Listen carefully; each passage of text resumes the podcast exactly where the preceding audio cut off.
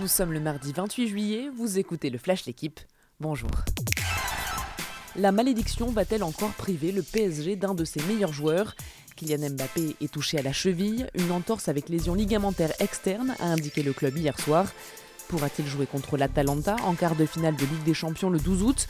Au PSG, le ton est plutôt pessimiste, mais personne n'ose encore parler de forfait.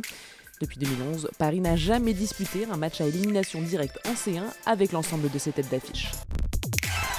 La Juve, championne d'Italie, et Adrien Rabiot enfin à son aise. L'ancien parisien a connu des débuts compliqués à Turin.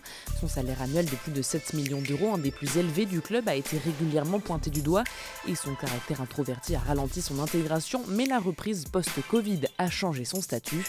Arrivé en retard mais affûté physiquement et mentalement après le confinement, le Français s'est imposé dans l'équipe type de la Juventus. Fabio Quartararo et Yamaha ont vécu deux week-ends de rêve en MotoGP avec deux victoires à la clé pour le français. Et pourtant, la marque japonaise doit faire face à des problèmes de moteur. Valentino Rossi et Franco Morbidelli en ont déjà fait les frais. Quartararo a lui été épargné leur chance ou conséquence de son pilotage plus doux. Les ingénieurs de Yamaha sont sur le pont.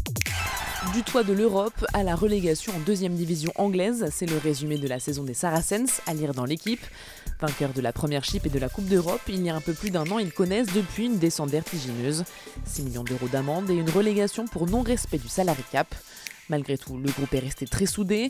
Une première vague de départ a permis au club de réduire la voilure, mais beaucoup pourraient revenir dans un an. Surtout des joueurs parmi les plus courtisés de la planète, comme les frères Vunipola, Itoje ou Farrell, ont choisi de prolonger leur contrat. Merci d'avoir écouté le Flash l'équipe. Bonne journée.